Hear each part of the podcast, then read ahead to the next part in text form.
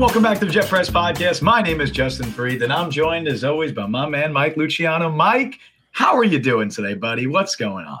How do you think I feel? I do. I feel great. Jets? I feel great. You know why, Mike? Because Trevor Siemian is my goddamn quarterback. J- Justin, we go back a little bit. We're like brothers, right? That is the saddest thing I've ever heard. I, I'm all in on the Trevor Siemian bandwagon. I am the the president of the Trevor Siemian fan club. I'm excited for Trevor time.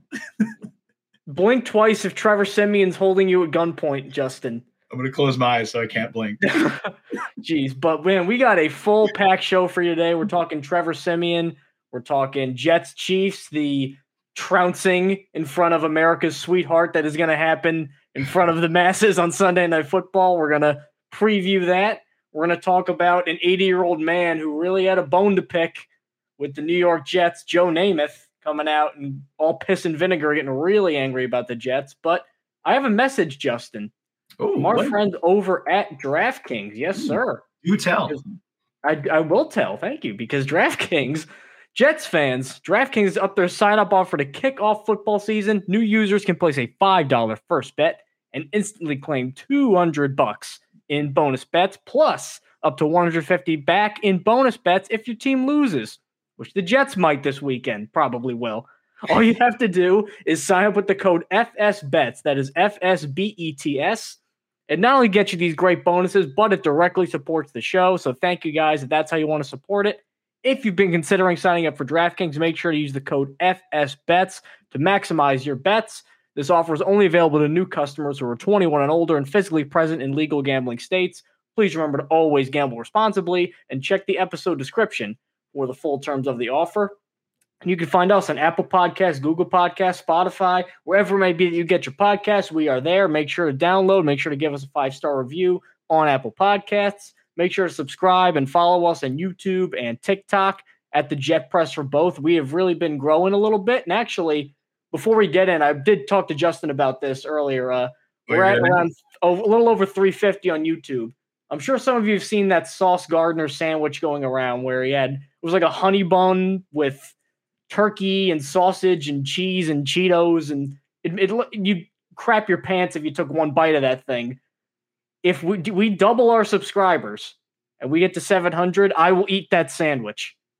So that is your that is your key to subscribe on YouTube at the Jet Press and to just support two Jets fans who love talking about the Jets and all the crap they throw in our face.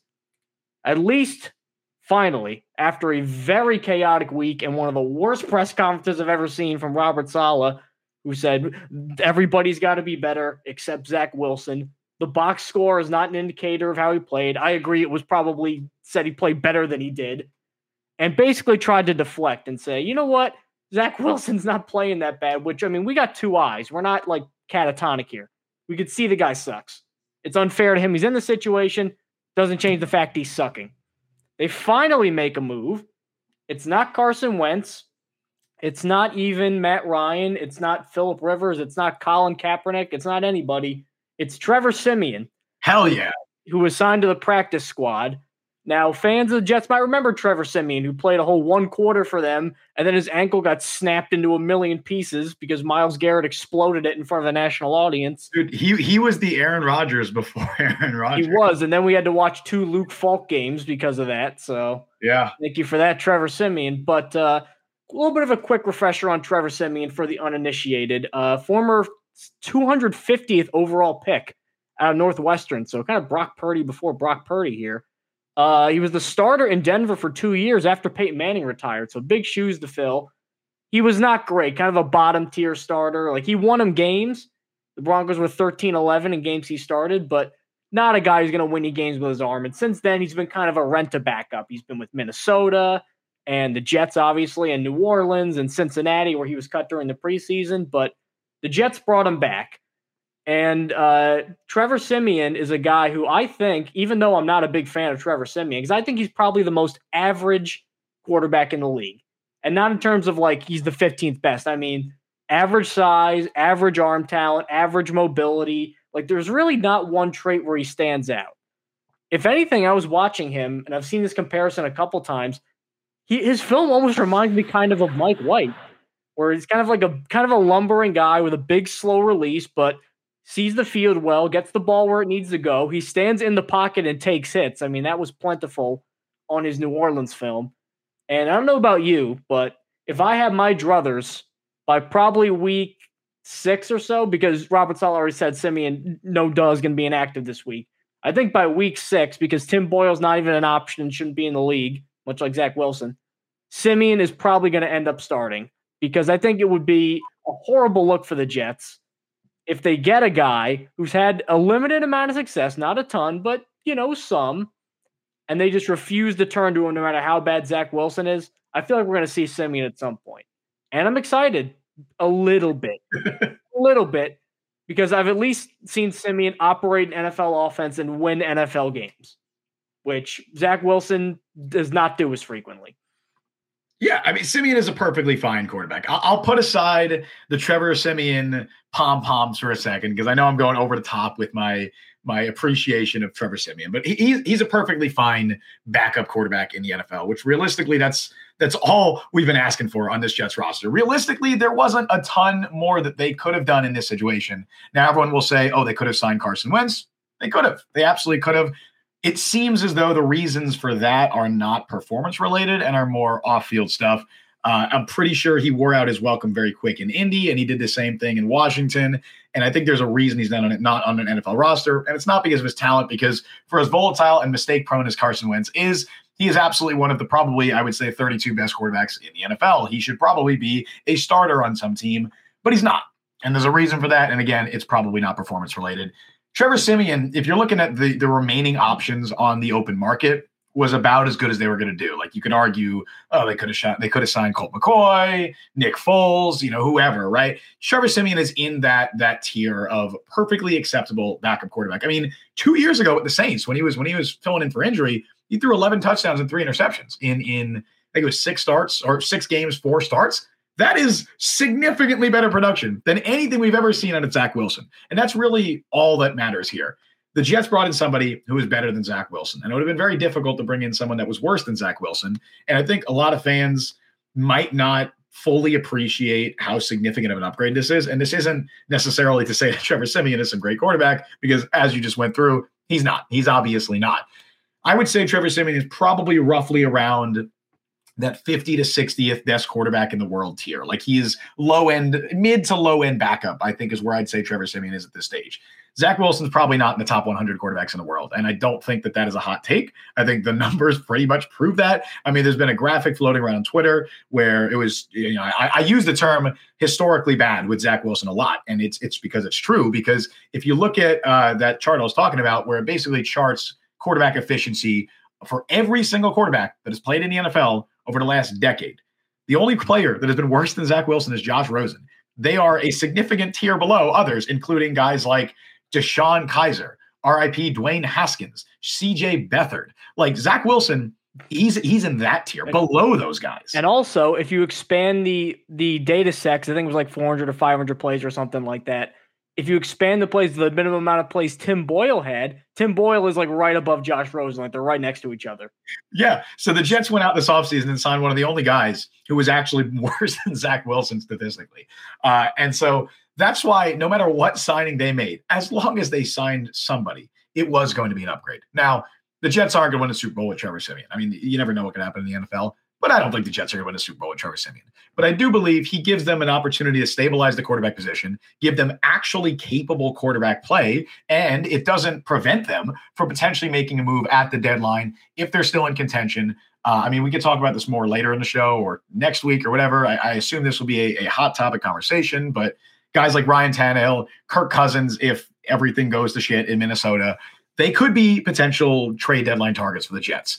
I don't think that Trevor Siemian, I don't think they signed Trevor Siemian with the expectation that he alone is going to lead them to the playoffs. But he is an upgrade over what they currently have. He stabilizes the roster, and that's all they needed. They literally just needed somebody better than Zach Wilson. I hated seeing comments all week, all last week saying, well, you know what? What are the Jets going to do? They lost Aaron Rodgers to an injury. There's not much they could do at this stage of the offseason or at this stage of the season.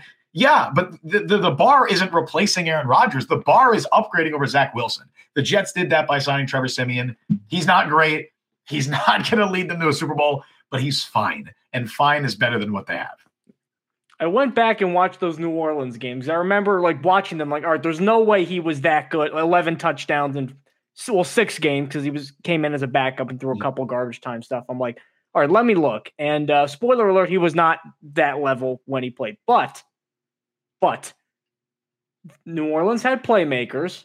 He got the ball to the playmakers, and the big thing, like I remember there was a couple clips going around of Trevor Siemian, both in the preseason last year with the Bears, where I actually thought, even when you look at the how other quarterbacks played against the Jets, what he had on that team in rainy conditions against the Jets defense, he didn't play terribly. He had that big throw to Claypool over uh, Sauce Gardner. Like, I mean, again, I'm not saying here saying Trevor Siemian's going to be a savior, but Trevor Siemian can play quarterback in the NFL. Zach Wilson just straight up can't. And I'm going back to look at there, and he has a weird, almost kind of like a cavalier thing. Like he thinks he has Zach Wilson's arm. He doesn't, hmm. but he thinks he does. And a lot of his interceptions come from him trying to make throws that Zach Wilson, if he had his head on straight, could make, but Trevor Siemian can't. So that's part of the negatives. And again, like he can make some plays on the move, like his mobility's decreased a little bit with age and with the ankle injury. Like when he was with Denver, he could actually move around a little bit. I don't really know about that now. But there are times when stuff breaks down. He could scoot a little bit. He had like a 20 yard touchdown run uh, with the Saints in that in that sort of uh, stretch of four games. Like there, there are there are moments where you look at Trevor Siemian and you look at how the Jets are playing, and there how many times was Garrett Wilson just wide open? And you're like, Trevor Siemian would have hit that. Trevor yep. Siemian would have hit that. He's not going to throw for 300 yards. But you know what? If the Jets made this exact move the second Aaron Rodgers went down, they're two and one. Yep. And we're sitting here talking about, you know, we're probably not going to beat the Chiefs, but there are a couple things we can do. I mean, Brock Osweiler beat Tom Brady on Sunday Night Football. Like things can happen. Here's a couple little things we need to do instead of just saying doom and gloom and the world's over, like we are, because we know who the quarterback is, Zach Wilson. So it, it's going to take a while for Siemian to get up to speed. Apparently, this offense is like calculus, and you need a month to study it because they won't even entertain, you know, bringing guys up that quickly. That's always what I hear. Oh, the offense is tough, and he's got to learn the system. Well, dumb it down a little bit. That's what I would say. But eh, again, I'm not thrilled for Trevor Siemian. I'm really not. But oh, I am. I'm pit, I'm done with Zach Wilson. So by virtue of Siemian being not Zach Wilson, he's immediately an upgrade. And I think he probably gives you a much higher floor because again, he's he can make he can make difficult throws that Zach Wilson can make, but he gets in his head. Trevor Siemian just lets it rip. And 90% of other NFL quarterbacks, they're going to let those throws rip. Now he has to overcome an offensive line that while it is not as bad as people say it is, it's there's issues with it. They're moving guys around. It's another new combination. He's got to deal with an offensive coordinator that I really don't know what he does. Like I don't know, like what are the hallmarks of Nathaniel Hackett's offense? Mike McDaniel, it's motion. Kyle Shanahan, it's zone runs. What what is what does Hackett do? It's, it's Aaron Rodgers, obviously. exactly. so he's gonna have to overcome all that, but we, we, we got to throw our we got to throw momentum behind him. He's the only one that has any sort of ceiling at this point. Which is amazing to say. It of is, a number two overall pick three years ago. Really has no ceiling truly astounding comment to say that Trevor Siemian has the highest ceiling of the quarterbacks in the Jets. And it's true. Highest realistic ceiling. Because uh, obviously Zach Wilson has the highest ceiling, but in terms of guys who can realistically even touch that, like Zach Wilson isn't realistically going to reach his ceiling with the Jets. It's just not going to happen. I, I, I'm glad you brought up the offensive line because I had an interesting stat that I found earlier. Um, and it kind of speaks to how much of the the issues the Jets had with pressure against the Patriots were a result of just Zach Wilson being Zach Wilson. The Patriots in that game, they generated pressure on 61.5% of Jets throwback uh, of Jets dropbacks on Sunday. That was the Patriots' highest mark in five years. The last time that they have generated more uh, that much pressure uh, per per down per snap was 2018. However, Zach Wilson had the third highest average time to throw in the NFL this week.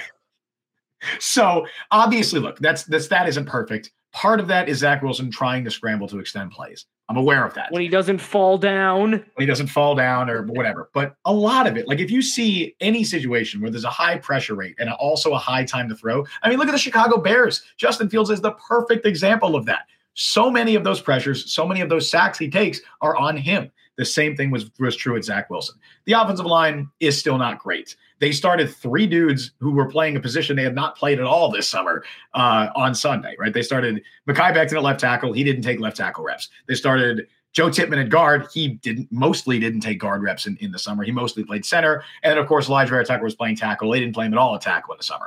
And I still think this was by far their best offensive line performance. I'm very glad. We'll give the we can give the Jets props for this. I'm very glad they went through with the decision to to not start Billy Turner, not start Max Mitchell, and they said let's just actually get our five best guys on the field. Now I know there was some talk that um, if Wes Schweitzer was healthy, because you know he had a concussion, he suffered a concussion in practice, that if he was was healthy, he would have started at right guard.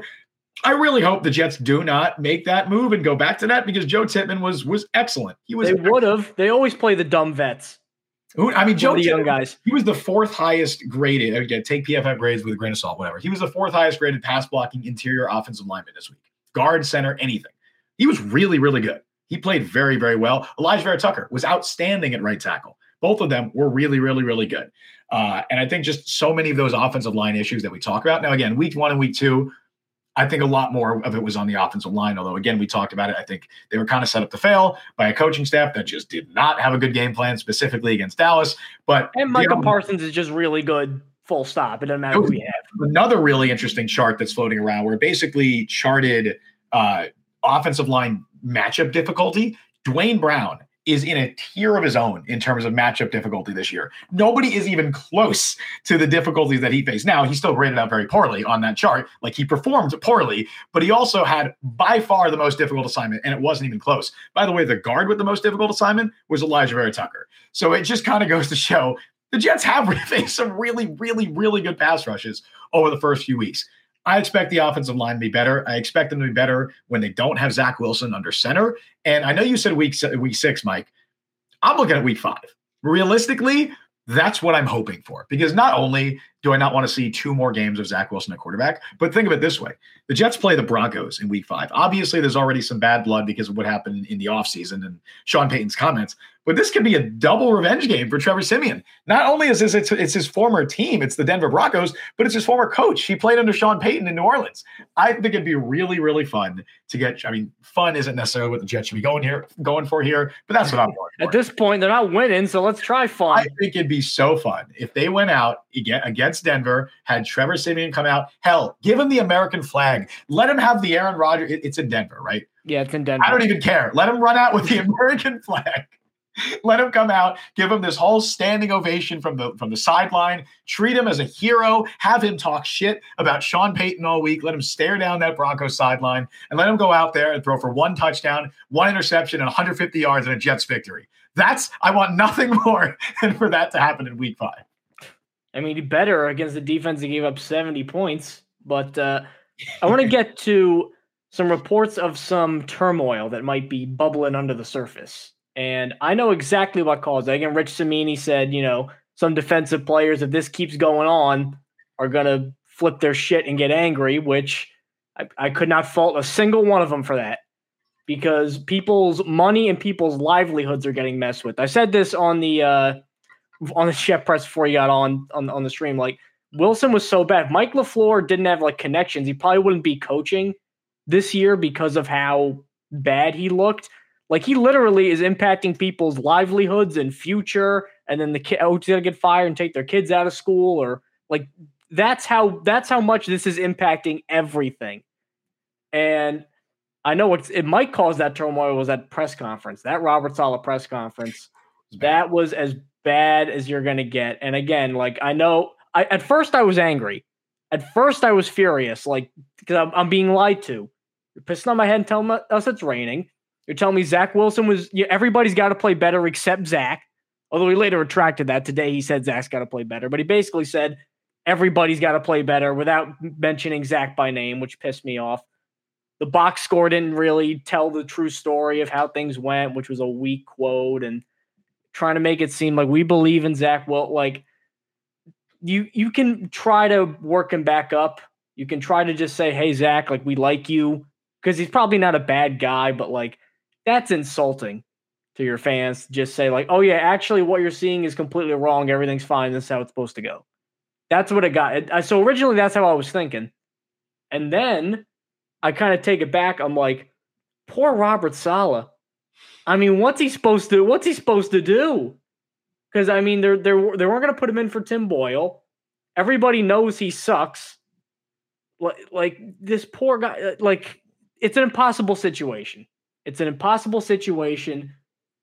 They're stuck with him because again they added Trevor Siemian, but let and we're excited about Trevor Siemian for whatever that's worth. But if you look at it right now, they added a guy to the practice squad, and still Zach Wilson's number one and Tim Boyle's number two. So functionally, there hasn't been a change, and we, there may not be a change functionally as much as we might like it to happen soon. So it's going to be the status quo, and it's going to be the same thing every week. They're going to get killed, and it's going to be because of Zach. And then Garrett Wilson and CJ Mosley got to go and lie and say, you know, we got to play better. That Sauce Gardner quote broke my heart. We could have allowed zero zero points.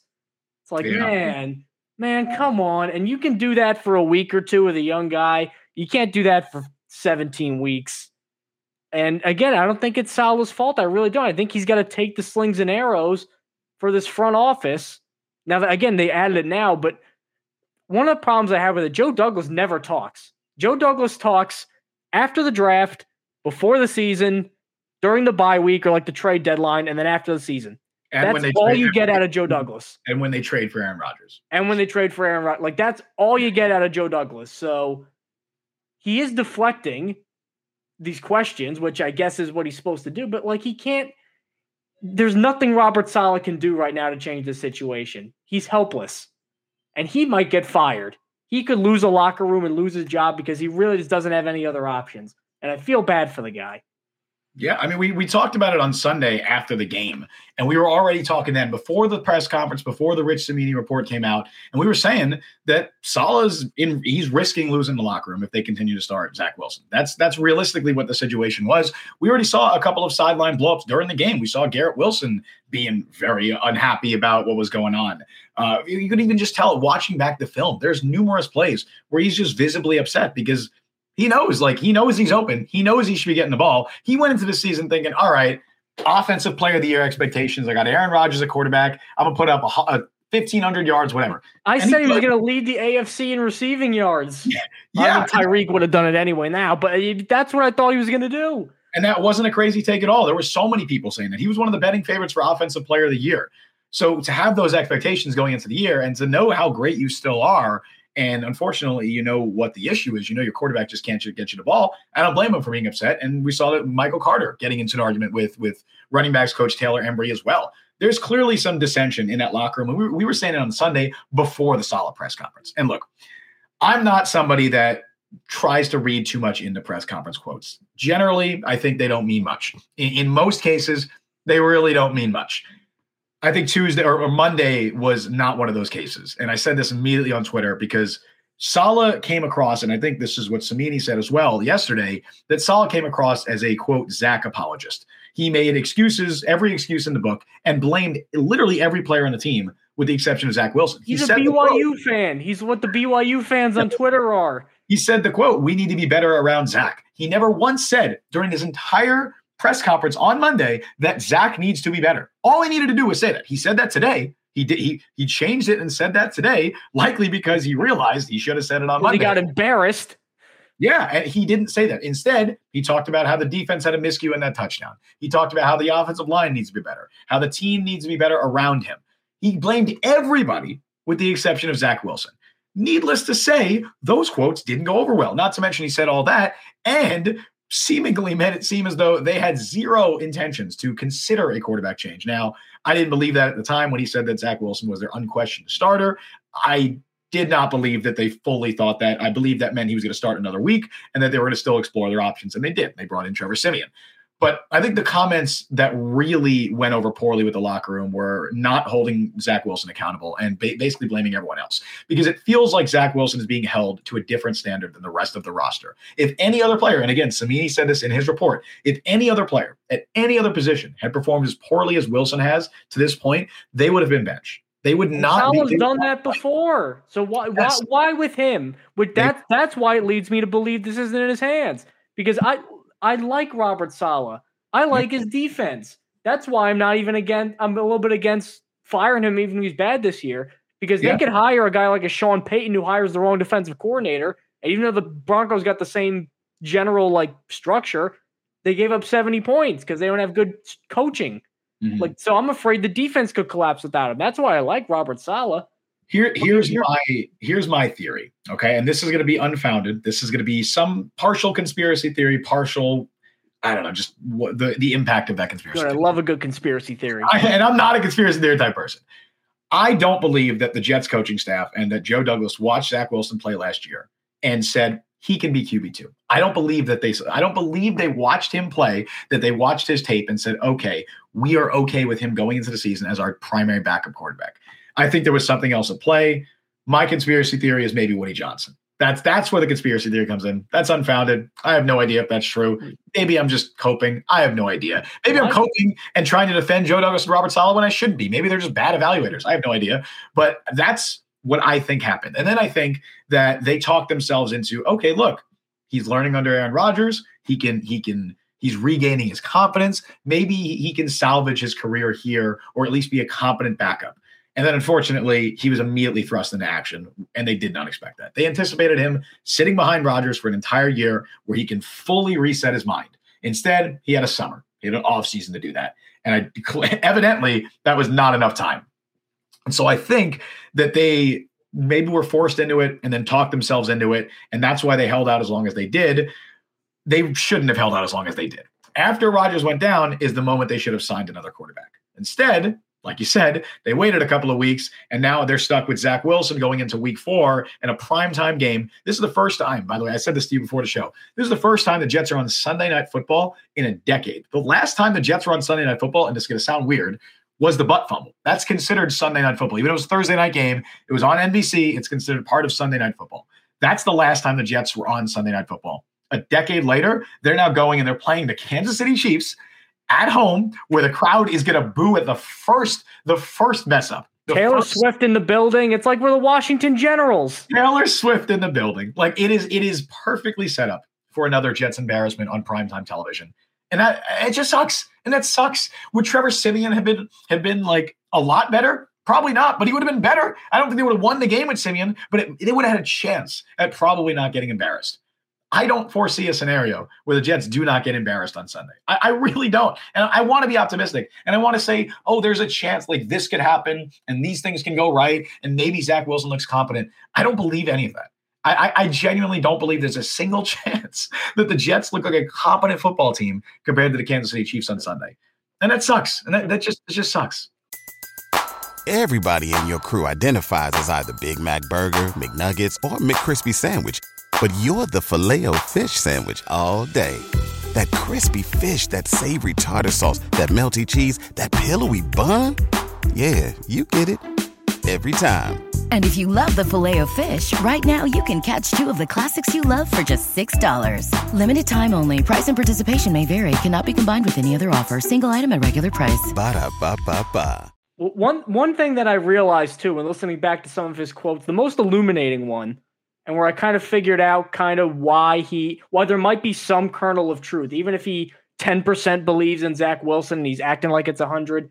When he said he didn't turn the ball over, mm-hmm. that is pure defensive head coach speaking because and I'm not against hiring defensive coach. I mean, look at the longest tenure guys. It's all Belichick, Mike Tomlin, Pete Carroll. Like you hire good coaches, Sean McDermott. Like you hire good coaches, whatever side of the ball they're on. But when I hear he didn't turn the ball over, that means they're telling him, don't turn the ball over. And I think Dan Orlovsky did a pretty good job of breaking this down. You can see Zach is so scared. Like that one third and whatever play where he's back at his own five and Garrett Wilson's wide open on a in breaking post route. And he just goes one, two, three, check down. Like he wasn't even entertaining throwing to Garrett Wilson. He was throwing the check down the whole way because they probably they saw him early on. Remember that first Patriots game where he was just flipping the ball and four interceptions, and then he had the Broncos game where he got shut out, and they're like, "All right, shut your brain off. Only we're only going to do the most basic Fisher Price, you know, kitty offense possible, like as minimally involved as you can be as a quarterback." And it didn't really work, but it was better than him throwing four interceptions.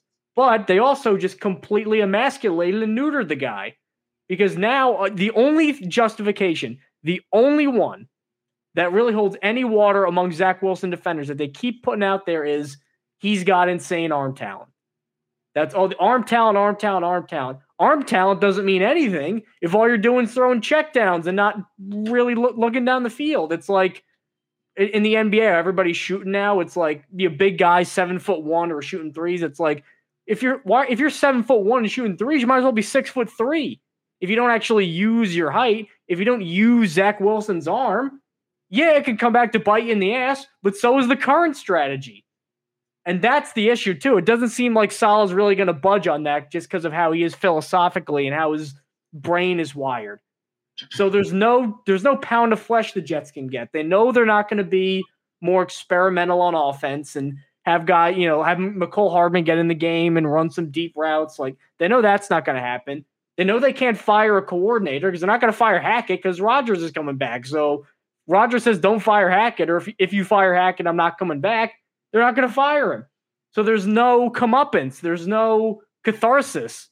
There's no resolution. We just got to eat this crap for however long until potentially Trevor Siemian comes to maybe save us. The, the fact he can't sense that people could be frustrated by that, and we're fans. Imagine if our money depended on that. Imagine if we were in that locker room and we were playing great, 15 points. I believe I could be wrong. I think Matt O'Leary pointed this out. The average NFL team scores, I think, 23 points a game now. Yeah. And if the Jets scored that in their last 17 starts with Zach Wilson, they'd be 12 and 5. Oh, I, oh, I think it was. I think it was in their last 18 starts, they'd be 15 and three. 15 and 3. Okay, I must have That's the stat I.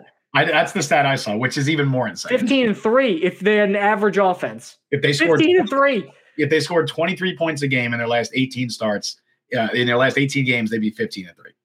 And yet here we are. What are they now? People, and you have some people blaming the defense. it just and you have Robert Saleh blaming the defense. Yeah. I, I truly believe that Saleh regrets what he said. Like I don't believe that Robert Saleh like I think that I think that today's press conference, what he immediately said today, made me think that he's he saw and he listened back to what he said on Monday, and maybe he heard the the murmurs in the locker room, and he realized that he probably should have taken more accountability for Zach Wilson, or at least shown more accountability on Zach Wilson's behalf. Um, and yeah, I mean, I know that we already got people talking about in chat, and we were to talk about this anyway. I know that it's not only the people in the Jets locker room that are upset, Mike because Robert Saleh and this entire Jets organization pissed off probably the only person who I've never seen be this mad about this this mad about the Jets. And that's Joe Namath. And before we as, talk about that, as Niner Gang says in chat, I need to get to yeah. this. Uh, is Joe Namath going to show up at practice and beat Zach with a trash can? I mean, he might hit him with a heavier, uh, a blunt object. I love how strangle got, him at this point. I love how we got Niner Gang in the chat. I uh, we might see an 80 year old man strangle Zach Wilson because yeah. of how.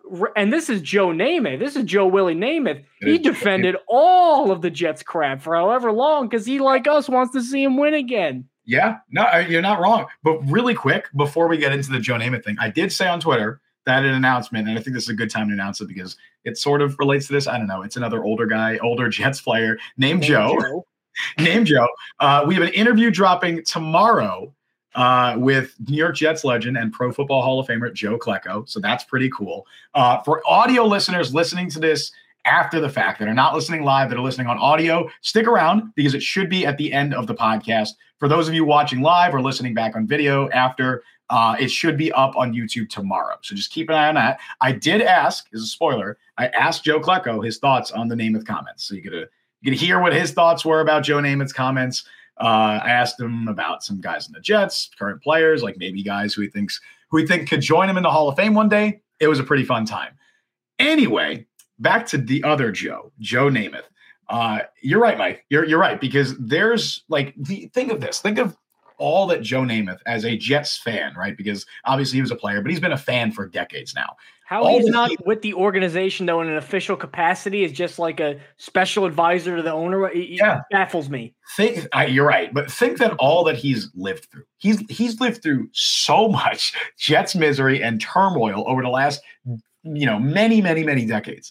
This, this right here is what drove him to be the angriest I've ever seen him. I've never seen him say what he said about the Jets organization. He always finds a positive spin on it. He was very complimentary of Sam Darnold, even when Sam Darnold left. Obviously, very complimentary of and every Jets quarterback that they've had.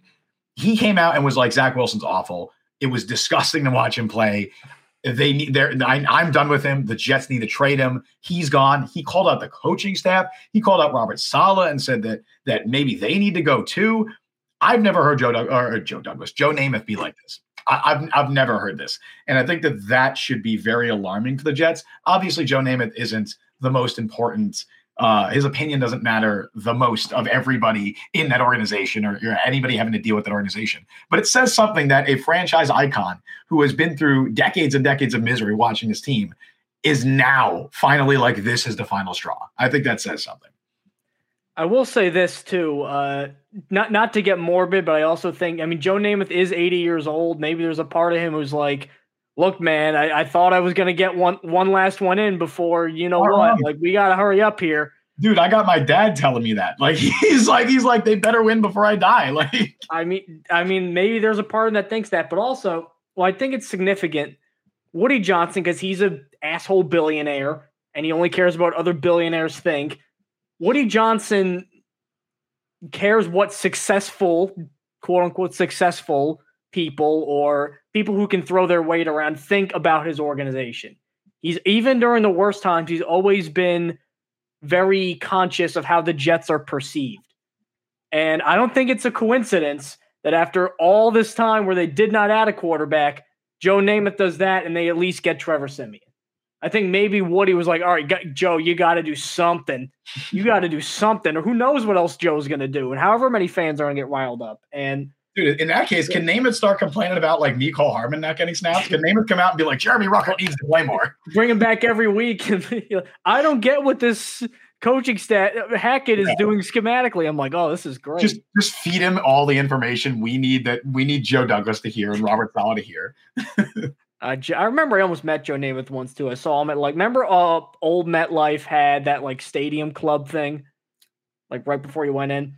Mm, I don't think I've no, I was never at like the old stadium. I never went to the old stadium. Yeah. Well, I remember going there, and then this is like Joe's doing better now. But I think at the time he had a procedure, and he was like walking with a cane, and then my dad's like, "That's Joe Namath." I'm like, "That's Joe Namath, like the greatest," you know. Yeah. But then later, it, now he's doing great. He looks great for 80, actually. I would say. Yeah, yeah, he does. But uh, one thing, one debate, or at least one line of kind of thinking that I've seen popped up lately wasn't even about the comments. It was like, should he have said it? Like the, you know, like, was it right? Was it proper etiquette? Was it out of line for him to even say it? And cares? Let yeah, I know who cares, but like, it it brings up a point that I've been making about Zach in general, which we've said too. It's unfair for him from a professional point of view because he can't perform the task he's being asked to, and he has to do it every week, and then he has to have people lie about it and say no, he actually can do it. Which, if you're Zach Wilson, that would hurt me more than some of the booze, because it would make me feel like a kid who you have to treat like a baby. It's because it's otherwise, like, yeah. But then the other thing too is I said this too on Stacking the Box on our Week Three NFL recap show. If they keep putting him out there, and I'm not trying to be dramatic and just say things that are like you know over the top. Legitimately, if this keeps up, you might outside of football hurt this kid, just mentally.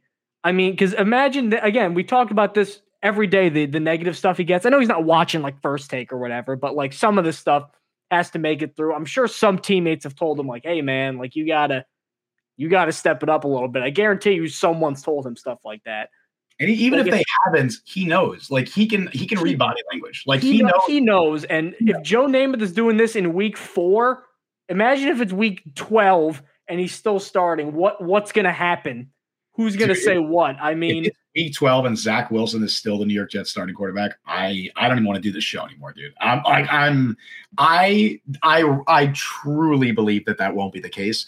I I hope that Sunday will be the last time we see Zach Wilson start. But I said that last year against the Jaguars. I thought that was going to be the last time that we saw Zach Wilson start a game, and here we are. So who knows? Yeah, for all that talk about, oh, are they going to lose the locker room? He already did lose the locker room once.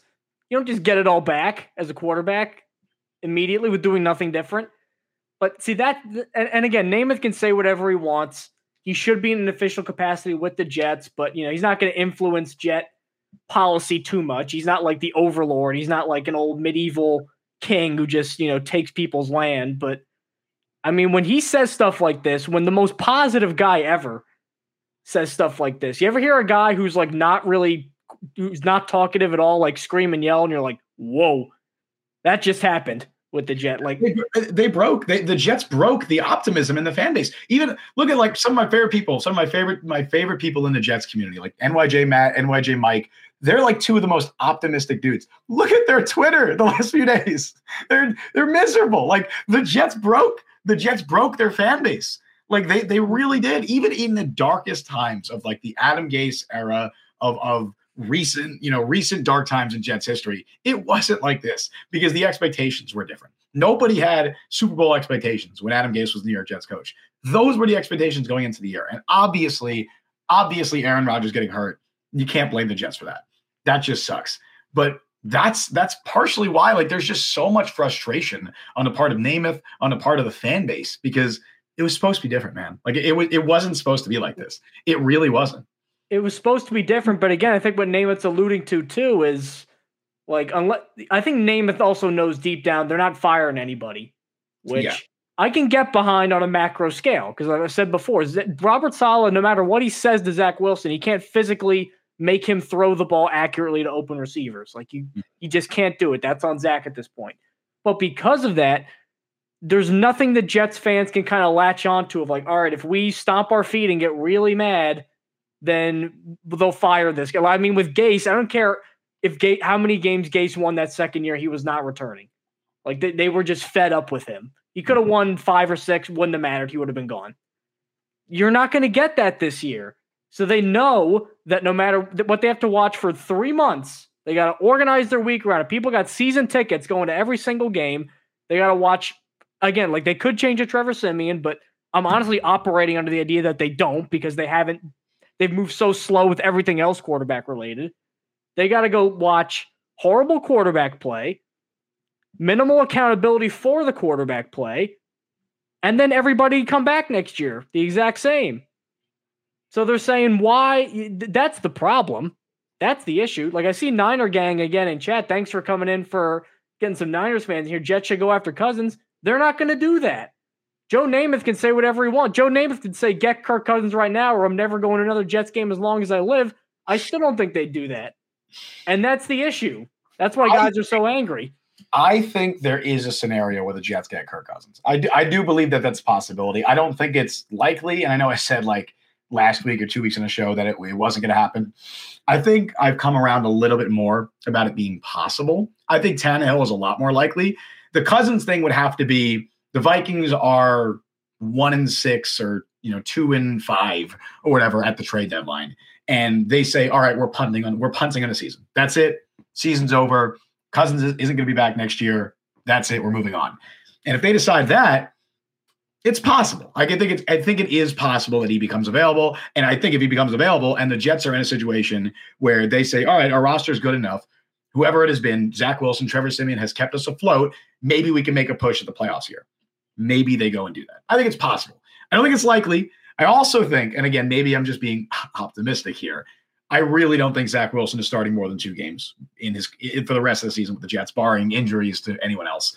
I, I really think that at worst, you know, assuming he's he's bad, assuming he's still really bad, at worst, he's starting through week week six, and then that's it, or week five, starting through week five, and then that's it. I, I, I, really believe that. I think that they have the fact that they have Siemian, Siemian in there. They're talking him up, saying he's a quick study.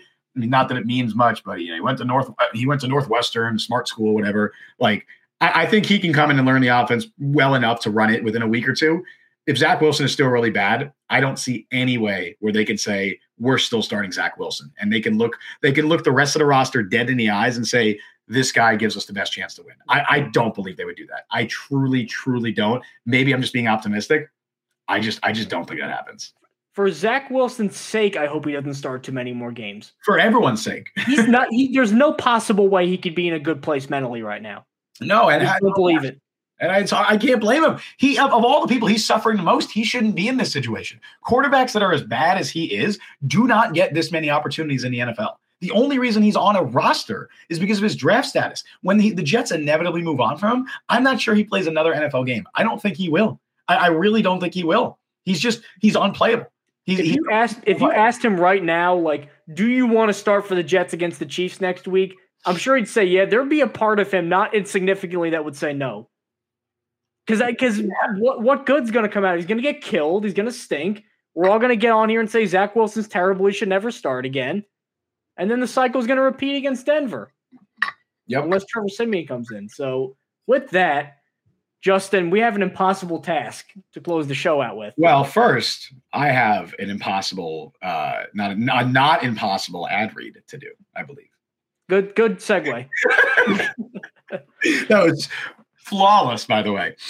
anyway, a little message from our friends at DraftKings. Jets fans, DraftKings is up there. Sign up offer to kick off football season. New users can place a $5 first bet to instantly claim $200 in bonus bets, plus up to $150 back in bonus bets if your team loses, which, as we covered before, seems likely for the Jets. All you have to do is sign up with our code FSBETS. That's on the screen if you're watching on YouTube. Using our code FSBETS, that's FSBETS, not only gets you three or these great bonuses, but it also directly supports our podcast and helps us out. And of course, we always appreciate that. If you've been considering signing up for DraftKings, make sure to use our code FSBETS. That's FSBETS to maximize your first bets. This offer is available to new customers who are 21 and older and physically present in legal gambling states. Please remember to always gamble responsibly. Check the episode description for full terms of the offer to see if you qualify. All right, now, Mike, it is time to talk some Jets versus Chiefs.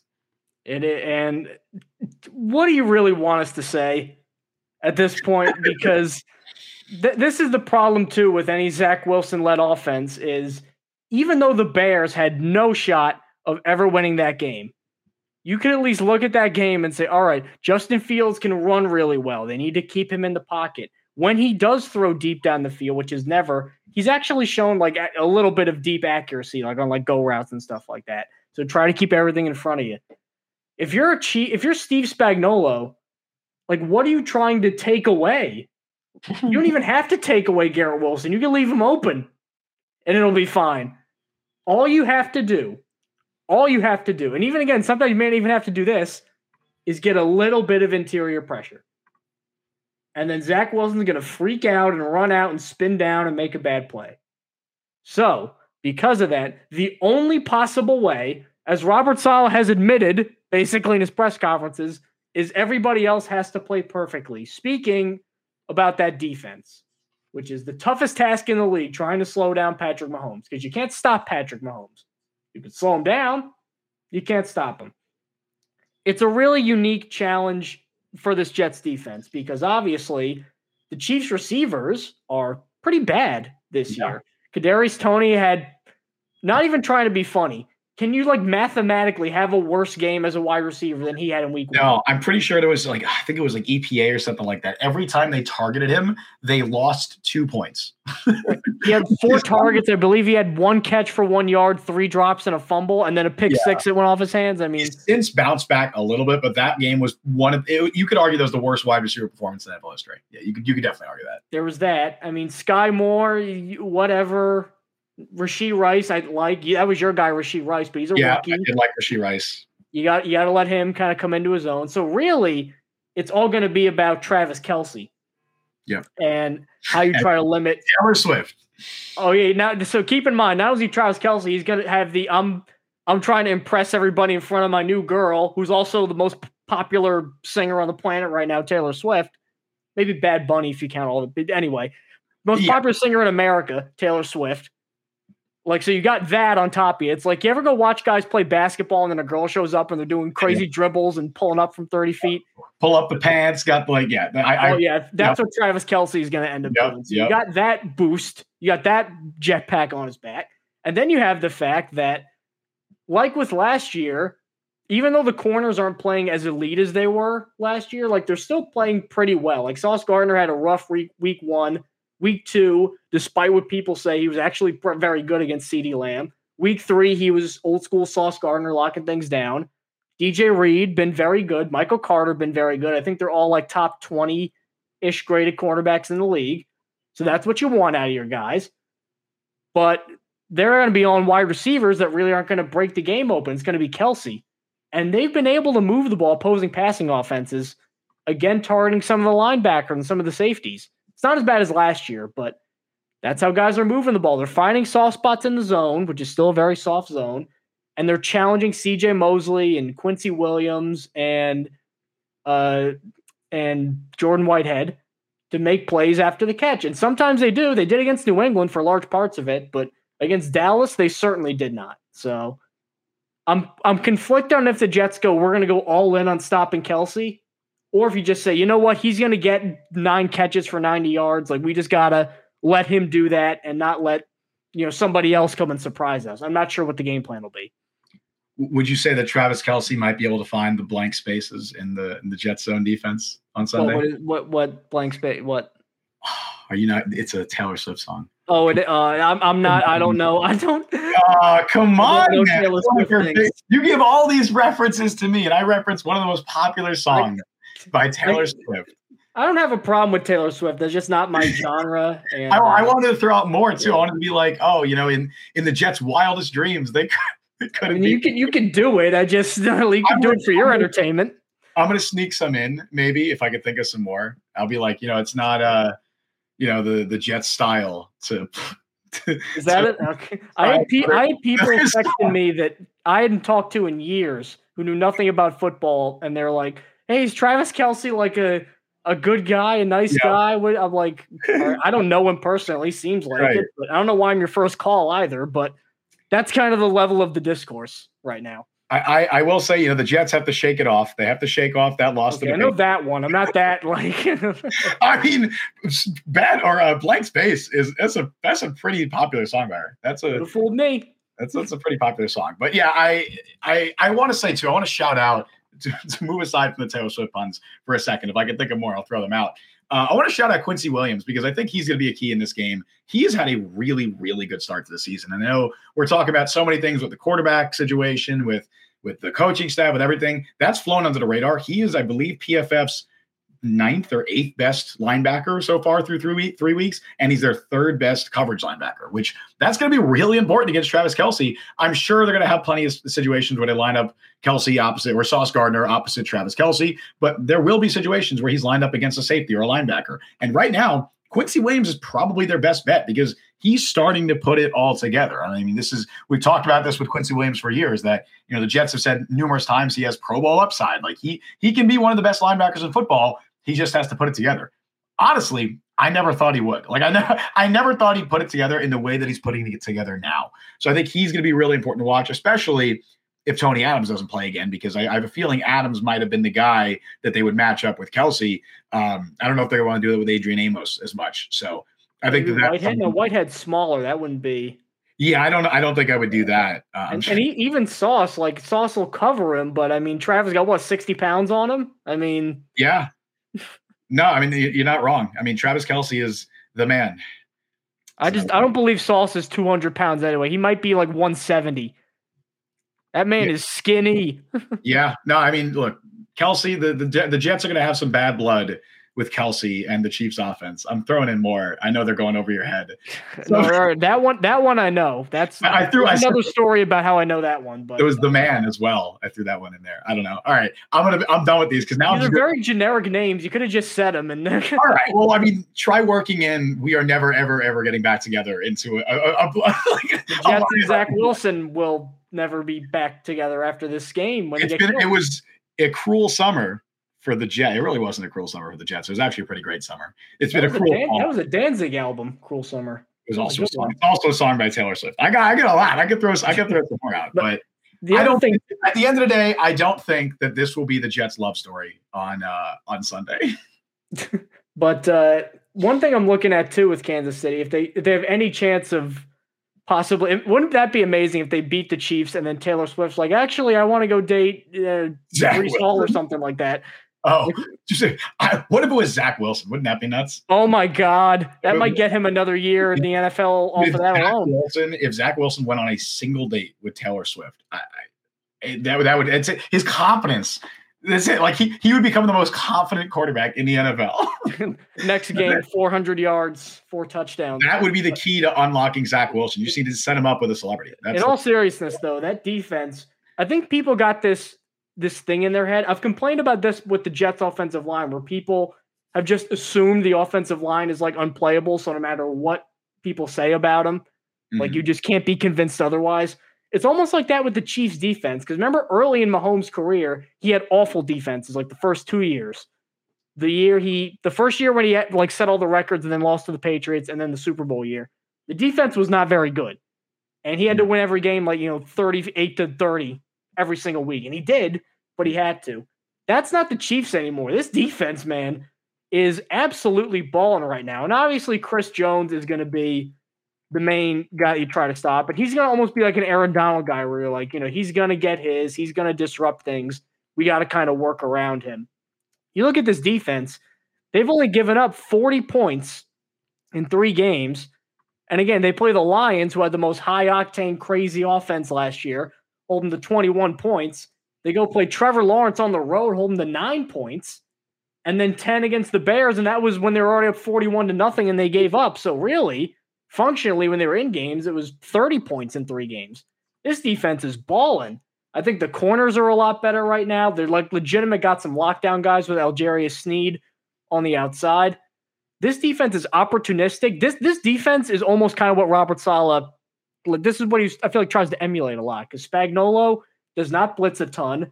They guys fly to space. It's they're fast, they tackle hard. It's gonna be tough. I don't care who is the quarterback, Siemian, Aaron Rodgers, anybody to score against this Chiefs defense. So the only possible way that they're gonna succeed, and again, it's impossible because they're gonna stack the box again because Zach Wilson is you got to get Breece Hall going because it doesn't matter if Garrett Wilson's going because Zach Wilson can't see him. So it's got to be the ground game. And this is going to be the make or break game almost in his career for Dalvin Cook. Like if Dalvin Cook, he's been bad to start, one of the worst running backs in the league to start.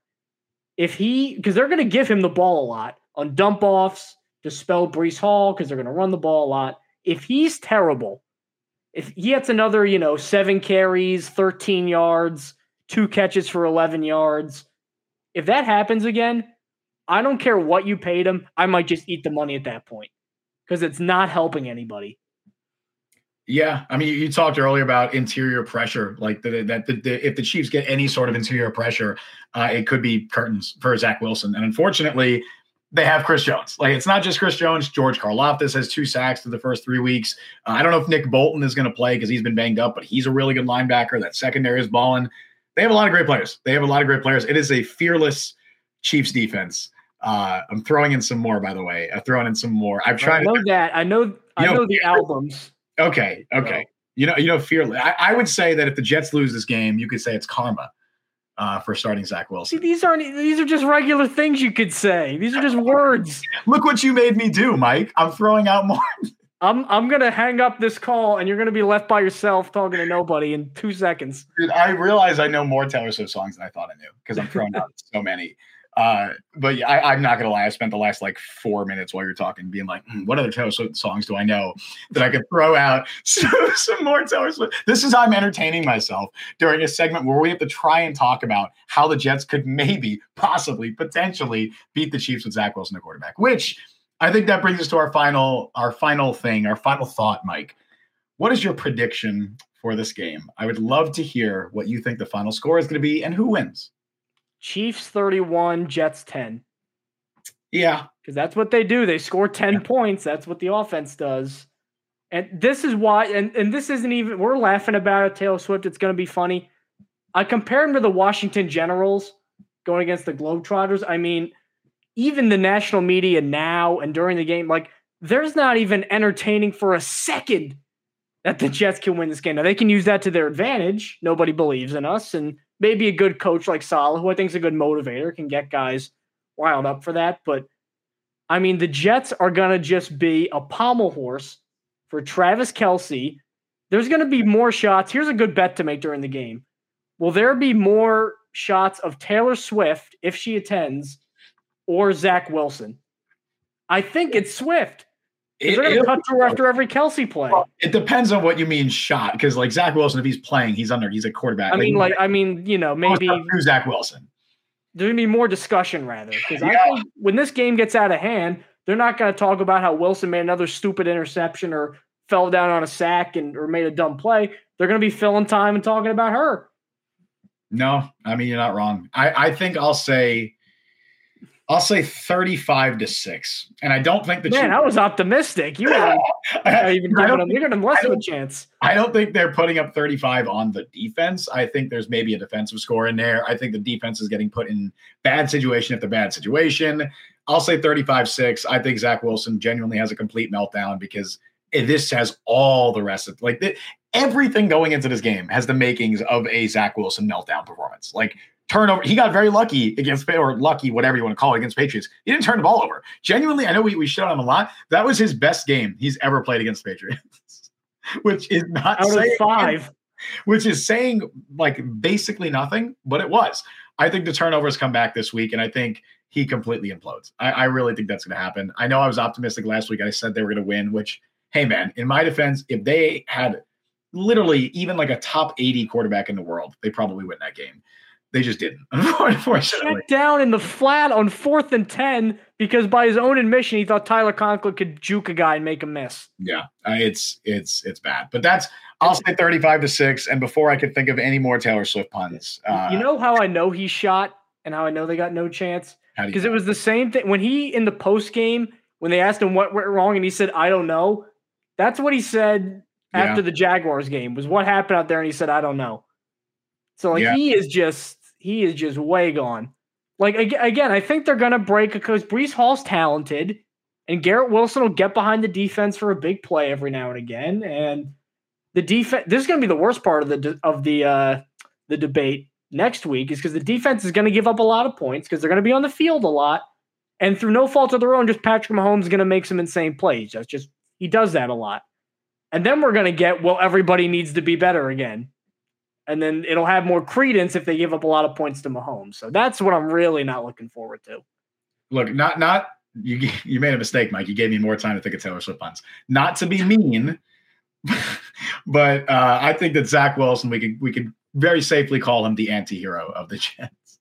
You you could say there's a Taylor Swift song called Zach Wilson, and I believe you. Like you just you could say whatever. I Yeah, that was one. You you missed that pun. I said Zach Wilson. Now that's a pun. Oh, that's, that's a like I only knew this too because I remember I knew I knew this one one person uh, and she had a whole list of uh a whole list of like all the Taylor Swift songs like almost in a ranking. She was a really big fan, so just through osmosis, I've kind of picked up a couple of them. But I like I like Taylor Swift. I I I I, am- I mean, can't say I'm a super fan, but I like I like plenty of Taylor Swift songs. Did you see that one video going around of uh it was like uh, Swift fans. A th- first down is when they get the ball past ten Oh, yards, like the most the- the most the- basic explaining rules of football ever. Taylor Swift NFL memes are so funny right now. They are they are. I I'm so glad this is happening, and I hope I see even more because they're playing the Jets this week. I I really do.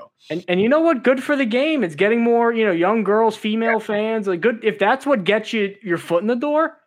Then then I welcome that. Sure. I, I saw people being like, oh, yeah, like, I mean, knowing the Swifties and knowing this Taylor Swift fandom, they're going to be explaining EPA per play within a few weeks. Like, they're going to be on My top. God, they're gonna find where I live after I said I don't know their songs. I mean, Dude, they're, afraid they're, of these girls. they're going to be coming up with ways to stop Mike McDaniel's offense. They're going to they're going to figure out things that the NFL hasn't figured out yet because those those are the type of people this fan base is, and I, I respect it. I honestly do.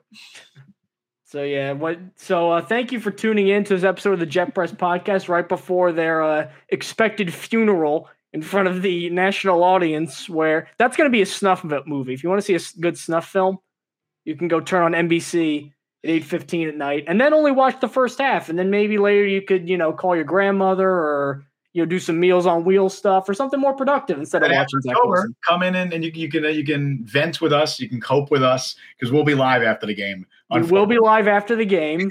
Uh, you can be as angry as you want or as apathetic as you want. Just make sure you tune in. Make sure you do it there.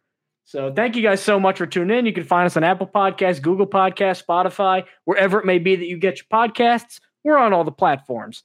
And we're on YouTube and TikTok at the Jet Press. Make sure you subscribe because with every YouTube subscription, make sure you tell your friends because we are with every sub, you're I'm one step closer to having to eat that disgusting honey bun Mhm. turkey chicken Cheeto sandwich that's probably going to make me crap for two hours in a row. Thank God Sauce Gardner's a 23 year old athlete in his prime and he could digest that because you can make me suffer.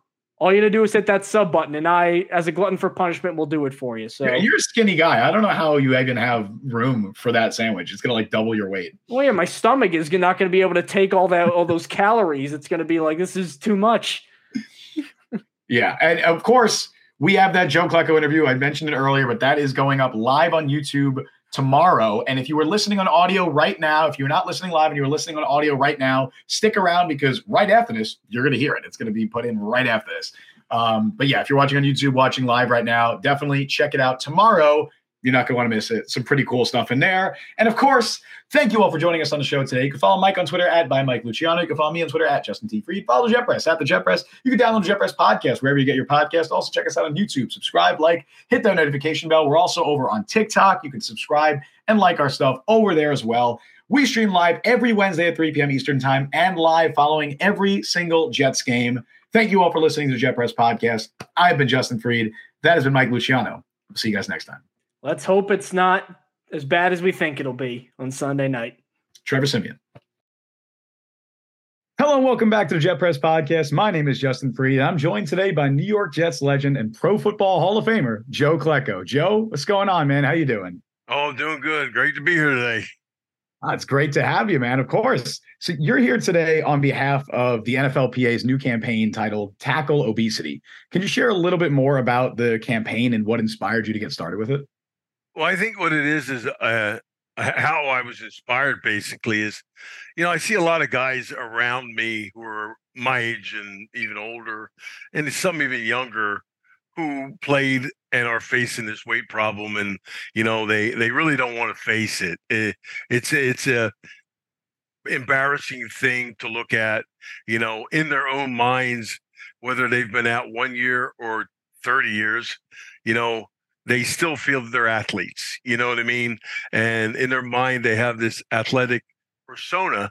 And it's hard to uh, admit that they have a problem, maybe, you know? And what they don't know out there, which I've learned now through the program, is there's help for you. There's professionals to help you. There's now there's drugs out there that they can help you fight the obesity problems and stuff like that. And it just takes a little bit of nudging to get them to admit or maybe identify with it because, you know, it, it affects a lot of people. You know, I mean, I've had three friends of mine in the past year who are younger than I was at 60 and 65 years old in the area, uh, you know, dropped dead of a heart attack. And I'm not saying it was from obesity and things like that, but half of it's a contributor to it. You know what I mean? It, it's it's not easy for us as per se ex athletes to go out there and and and identify with any problems. You know, I mean, sure, uh, my knee got busted up because I played this many years and all that, but when you have heart issues, when you have weight issues, and it's affecting your heart, it's sometimes you got to you got to go get get it taken care of and you're not willing to do it because of whatever reason, whether it's embarrassment, whether it's money, whether there's a lot of things that uh, hold guys back. And I think the program identifies all those things that it can help you with. For sure. Yeah, it's definitely something that I feel like the average fan doesn't think about when they're thinking about a retired athlete. They're thinking about maybe they have some ailments from their playing career, like you said, Right. knee. They're not thinking of, oh, maybe you know, obesity could be affecting them. It's definitely something that fans don't think about, and like you said, maybe a lot of athletes don't really know how to address it either. And, and and that's the biggest problem because you know when you're done playing and you don't have a lot to do with uh, athletics and stuff, and maybe you work a, a, normal job, and some guys don't. They're they've had, you know, their ability to earn enough money to where they don't have to. They become sedentary, and they wind up sitting around.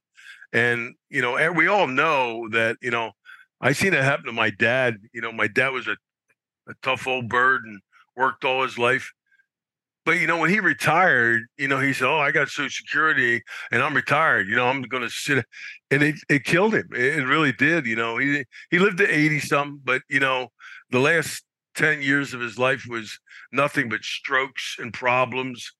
And you know, uh, was it from obesity? No, he was. He wasn't an, an obese guy, but you know, uh, you can be anorexic and be obese.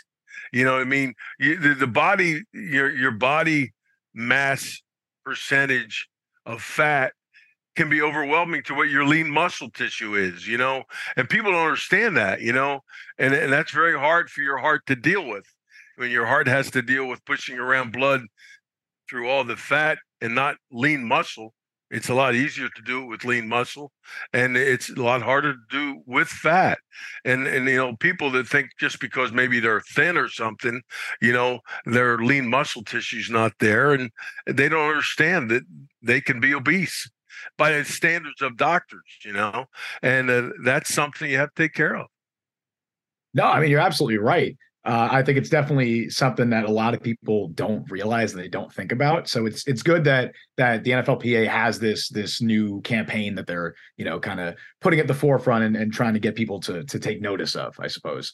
Um, now you know in in the beginning, I referred to you as not only a Jets legend but a Pro Football Hall of Famer, of course. Now it's it's been a long time coming, a longer wait than it should have been. I'll ask you, how does it feel to finally be a Hall of Famer?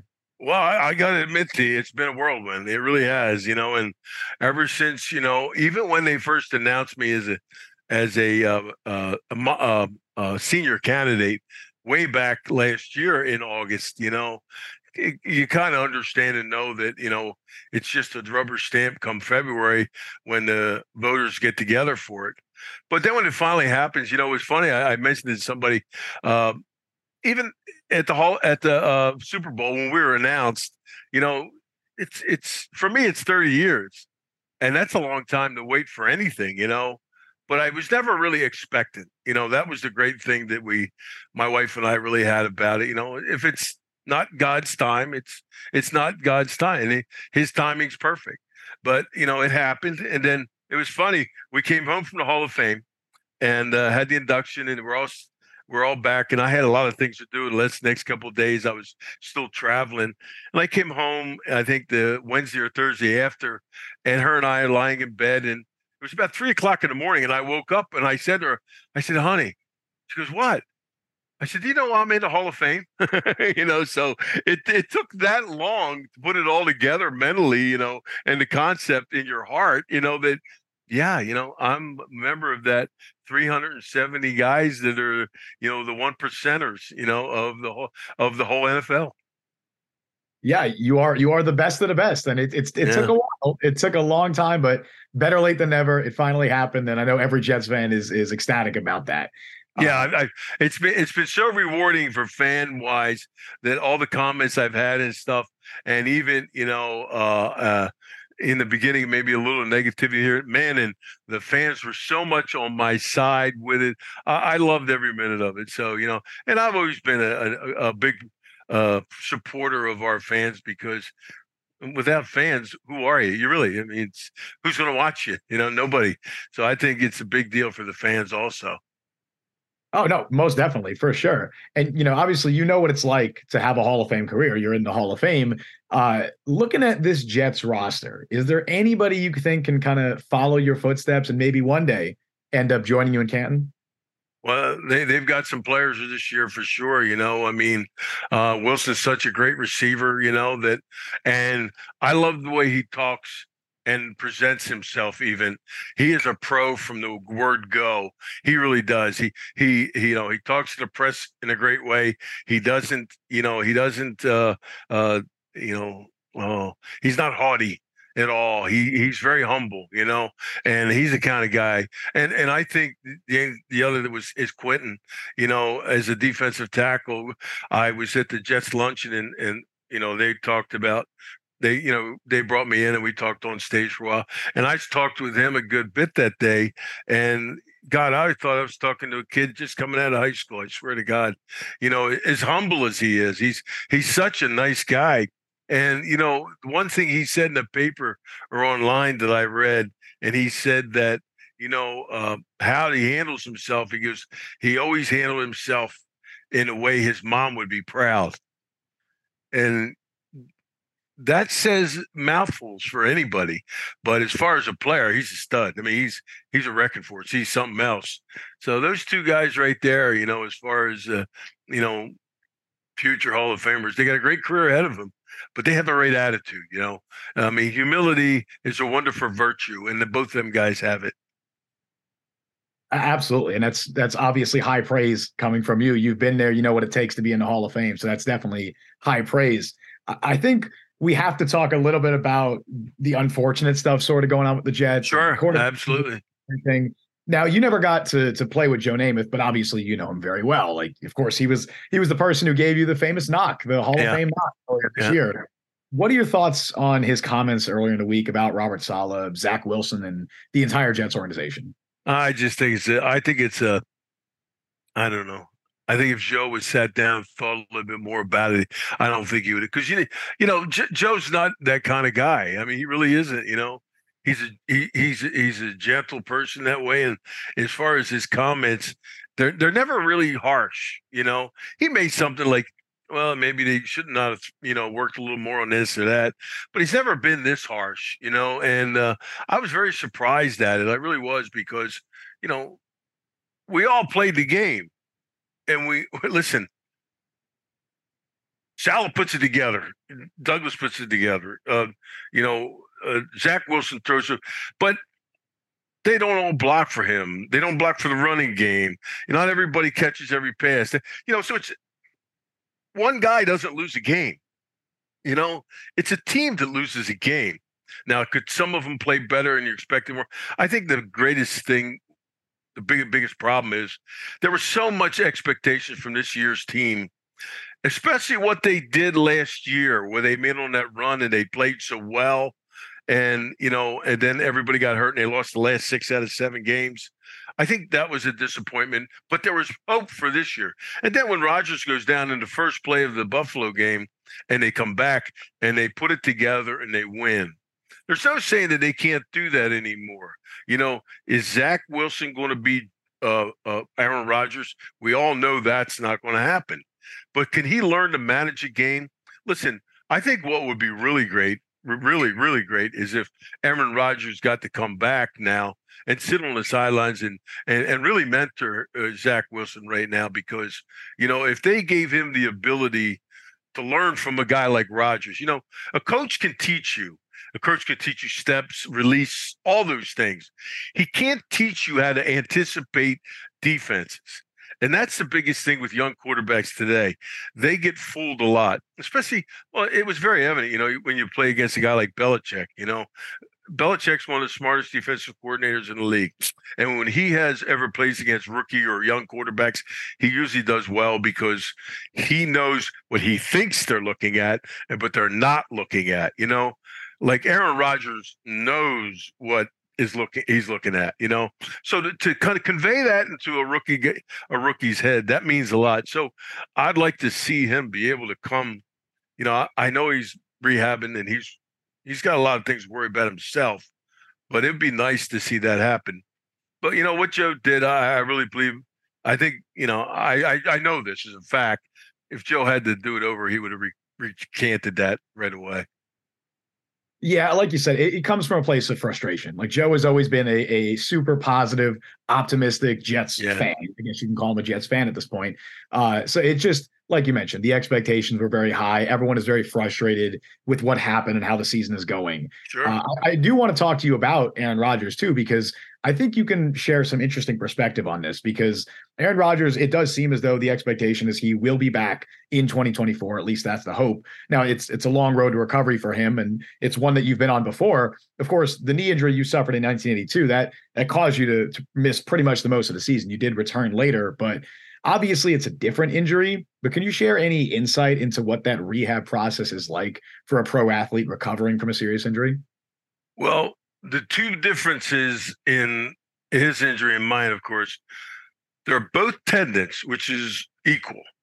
And doctors will tell you that, you know, the bones, the blood supply to a bone is the most in your body. The second most is a tendon. And the tendon, the more blood supply you have to an area, the better healing process it is. The other side of it is, is uh, flexibility and and and, and uh, rehab. I remember, you know, everybody told me my career was done, let alone not play again. So I had mine the third game of the season, and I broke my patella. Well, we went on strike, didn't mean nothing to me, but uh, I came back to play in all the playoff games, you know. And you know, everybody said that was unheard of, but I, I know what it was like, and I knew how I rehabbed. I was an animal at rehabbing because I had a lot of injuries, you know. And uh, when I rehabbed this, you know, I lived to get the flexibility back so I could start running, so I could start lifting. Uh, you know, the steps that the trainers gave me to do, I exceeded. Now, I could see him doing that because there's no doubt in my mind that he doesn't want to end his career like this at all. He's not walking out the sunset like John Wayne here, you know, and he, he's going to Hall of Fame. Now there's there's a guy, four-time MVP. We all know what his future is, but he doesn't want to let this team. He he came in here, and the one thing I had in the beginning when I talked about it was, I didn't know if he could sit with these young guys and really have the nerve to get through some of the growing pains with mistakes of rookies. Now they bought Lazard and Cobb in, and, and hopefully that would have helped him in what he was trying to accomplish.